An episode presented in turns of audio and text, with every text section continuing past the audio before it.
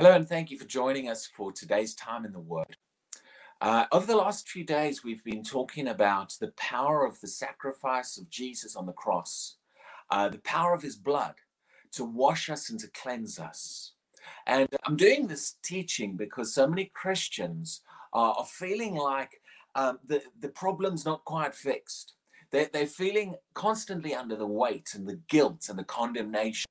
They're feeling like God's angry at them and they're feeling like God's God won't listen to them and answer their prayers. You see, so many people have been preached under an angry God. They've been preached under a God who's just going to judge you. And they haven't come to the full revelation of the power of the cross and the power of what Jesus has done. And Christians need to hear this truth. Even new Christians, or whether you've been a Christian for many years, this, this problem is plaguing a lot of Christians. And what they're hearing preached is, is adding to the problem, it's not fixing the problem. We need to understand these truths about the power of the blood and the power of the sacrifice of Jesus uh, and, and get a real revelation of some things. And I've shown you yesterday, we talked about the fact that that one sacrifice of Jesus was enough.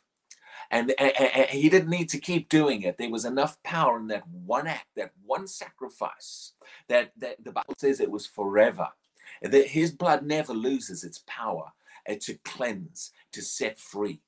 And we've talked about the fact that he takes away sin and he, and he cleanses us from sin.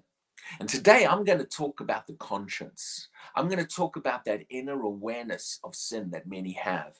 Because many people repent of their sins. They, they oh God, I confess my sins. They, they repent. And then afterwards, they still feel dirty. Afterwards, they still feel the guilt and the condemnation. And the enemy comes at them and plagues them under that guilt.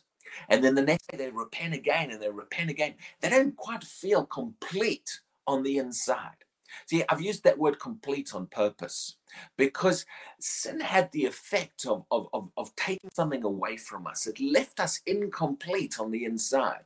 And that guilty conscience, that that that that constant guilt and, and heaviness and weight that plagues people is a sign of not being whole and complete inside. It, it, it, and, and sin wants to leave that stain on the inside of people. Even once the sin itself is gone, sin wants to leave the stain. That's why we talked about the power of the blood of Jesus to wash away the stain of sin. But I want to show you specifically what, what the Bible, the New Testament, tells us that the blood of Jesus has done for the conscience. Many people have never got a hold of this truth. And, and, and, and, and, and, and if you struggle in this area, Take today's teaching. In fact, this is teaching in this series. Take all four of them and spend time in them. You need to meditate on this truth. You need to have your eyes opened to the reality of the power of what the blood of Jesus has done. And, and, and, if you're one of those Christians who still is constantly under the guilt and the condemnation and feeling a hole on the inside of you, then you I'm gonna I'm gonna show you how to apply these truths and build into you the awareness of what the blood of Jesus has done because this this point right here affects so much of our christian life. It affects our access into god's presence. In fact that's where we're going to go next. Once we've helped you understand what the blood of jesus done we're going to talk about our access into god's presence because of this truth. Now let's look here in hebrews chapter 10 now, every truth I've been preaching in the last few days about on this topic, you'll find in Hebrews 8, 9, and 10 and, and, and, and he takes the time to contrast the Old Testament sacrifices with what Jesus has done. And he gives us a, a, a series of truths. That's why I've isolated and singled out each truth, because each single truth is important in building up the big picture of things. And so Hebrews 10 1, and he's talking about the law and the sacrifices. And he says uh, uh, the law can never, with these same sacrifices. Now, I'm just paraphrasing part of the phrase there just for time of not reading the whole verse. I'll read entire verses in just a moment of other things. But he, he says that, that the law can never, with these same sacrifices, which they offer continually year by year, so he's talking about the Old Testament sacrifices and the, the need to continually offer them over and over again. It's what we covered yesterday. And he says, what, what can the law not do? Why does it need to keep being offered? He says, the law can never, Notice this last phrase make those who approach perfect. Now, that word perfect means whole or complete. He's saying the weakness of those sacrifices is they still left you incomplete. They still left you with a hole on the inside, feeling like the problem was not quite fixed. And then you had to go and do the sacrifice again and again, always feeling like there, there was a hole still on the inside. So he's showing the weakness of that system, the weakness of the, the, the, repetitive need for those sacrifices is the fact that they didn't make you complete on the inside. Why? Because, and, and verse 2 adds to this truth. This he tells us why they were not complete on the inside. He says, For then would they not have ceased to be offered. He says, if those sacrifices fixed that and made you complete and whole on the inside, they, then they, we could have stopped offering them. He says, but the fact that they kept having to be offered is because they were not fixing that core problem on the inside. And he says this for the word Hebrews 10 2 for the worshippers once purified, notice this phrase, would have no more consciousness of sin. And he's talking about the Old Testament sacrifice. He's saying the, the fact that they needed to be done again and again, the fact that they were not making people whole on the inside. What, what does he say is the test that'll show you a sacrifice has done enough? He says this if that sacrifice had done enough and you could stop offering it, it would be because it had made the, it had brought the worshippers to a place where they have no more consciousness of sin. See, there's a difference between the act of sin and your consciousness of that sin afterwards, and your guilt, which plagues you, and your condemnation, and that hole on the inside. So he's saying the Old Testament sacrifices could not do that. And in fact, notice, uh, notice, uh, let's go to Hebrews 9. Let's go back a chapter. Hebrews 9 brings this truth back out again about the Old Testament sacrifices. Now, in Hebrews 9, verse 9, he, he's just been talking about the tabernacle. And he says this it, the tabernacle, was symbolic for the present time in which both gifts and sacrifices are offered. Now, he tells you what those sacrifices could not do he said, which cannot make him who performed the service perfect. There's that word perfect again complete, whole. He's saying those sacrifices cannot make him who performed them, performed the service, perfect. Perfect in what way? Perfect in regard to conscience. He's telling you specifically what he's referring to here when he talks about being complete. He's talking about the conscience in this passage and showing you that hole on the inside that remains, that guilt, that that sense that I'm not quite clean, even though you've confessed and repented of the sin. And you have to repent of it again because you just don't feel quite clean. He says that is coming from from the those Old Testament sacrifices couldn't do that. Now, why is it that Christians still feel the same way? I'm going to show you. He shows you that was Hebrews 9 9. We're going to continue Hebrews 9 11. And he begins to focus on the sacrifice of Jesus and what Christ did. And he shows you Christ's blood, Christ's sacrifice did fix this problem. Now, why is it that Christians still feel like Christ's blood hasn't fixed the problem? It's because we haven't heard this preached. We haven't been taught this. We, we, we've been preached back under guilt and back under condemnation. We've been preached in such a way that we've been made to feel it's like the blood of Jesus doesn't fix the conscience. So we've still got to do something more. That's why you need to begin to get a revelation of what the power of the blood of Jesus has done. Spend some time on this truth and let this truth sink in because God's desire, God's plan, God's intention is for your conscience to be cleansed as well for you to be whole on the inside and complete in relation to this, not feeling like sin has taken something away from the inside of me and left me incomplete. That's not God's desire. And you can know what it is like to be fully cleansed, not just cleansed of the act of sin, not just forgiven, but cleansed in your conscience on the inside and free from that weight and guilt and condemnation. Let's look at what he says. Let's read the word. Hebrews 9, verse 11 starts off, but Christ came. I love that word, but.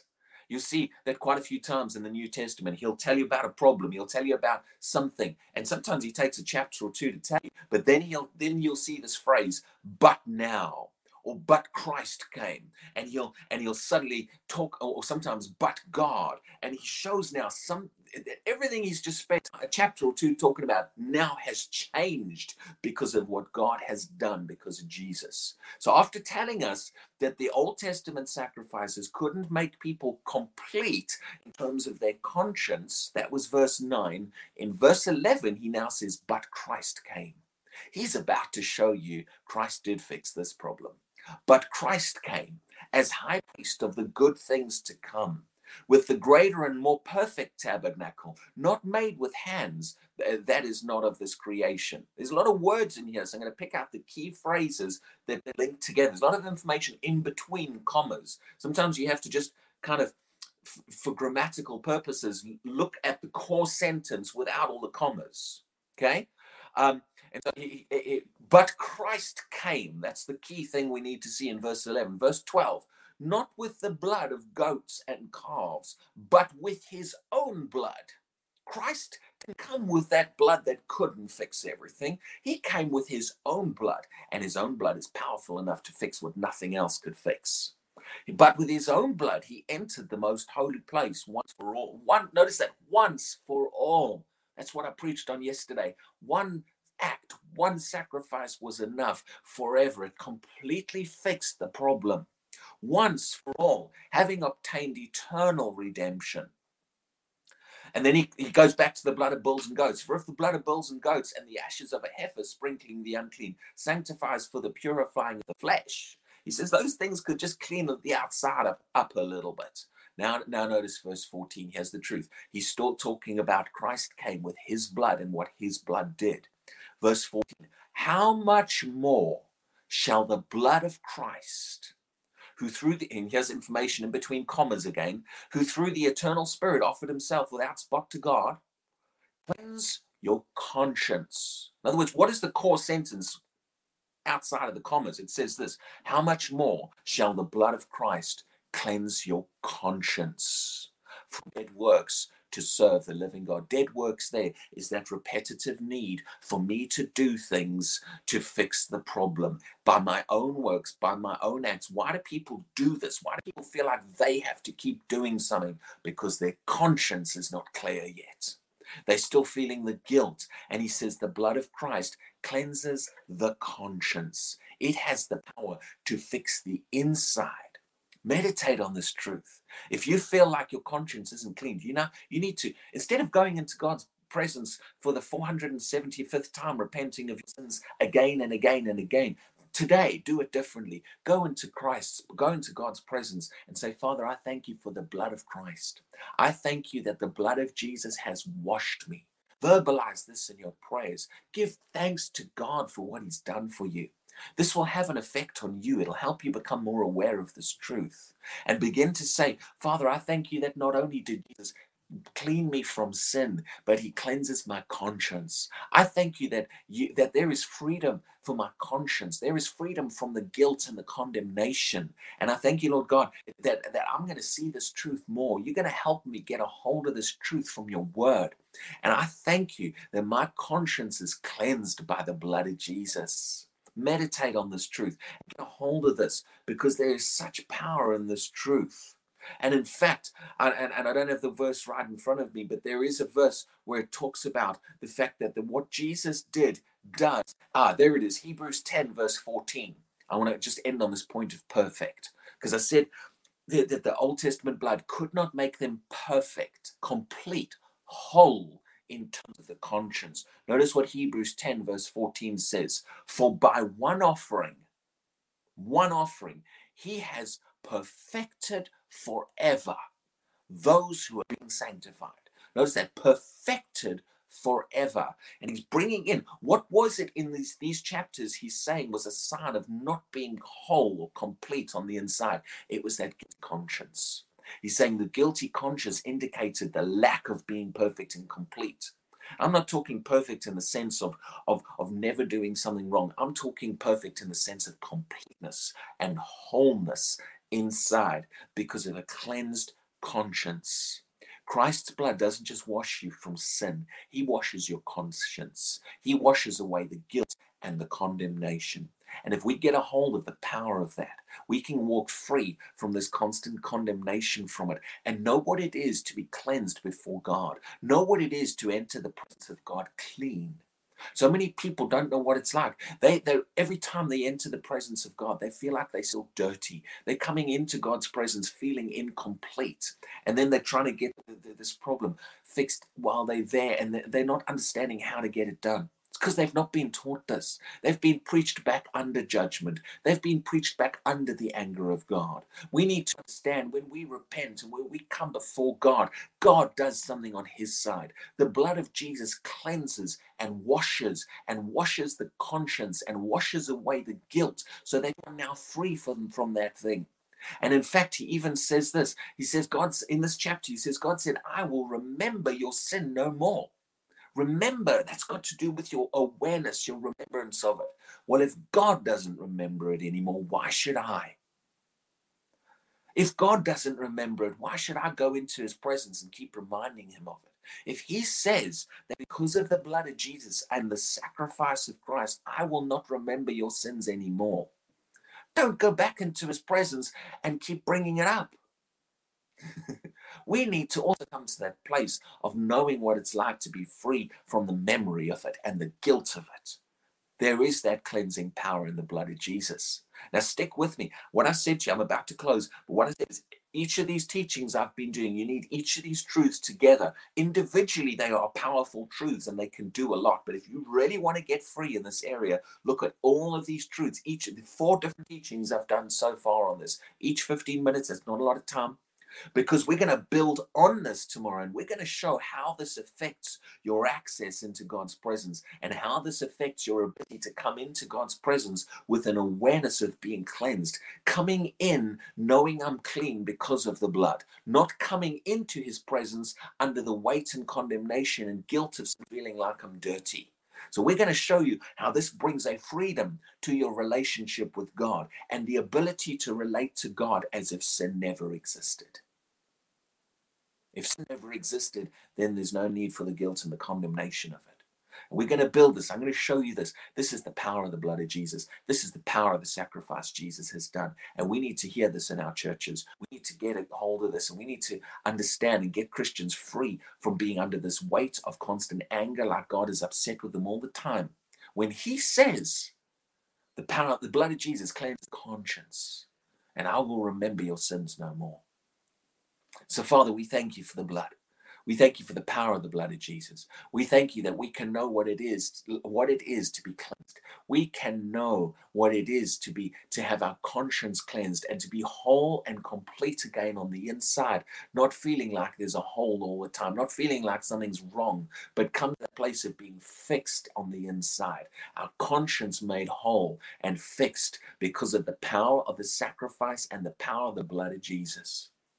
And we give you the glory for that. And we honor you and we thank you that you did this for us because we could, couldn't do it for ourselves and we still can't do it for ourselves. Thank you, Lord God. In the name of Jesus. Amen.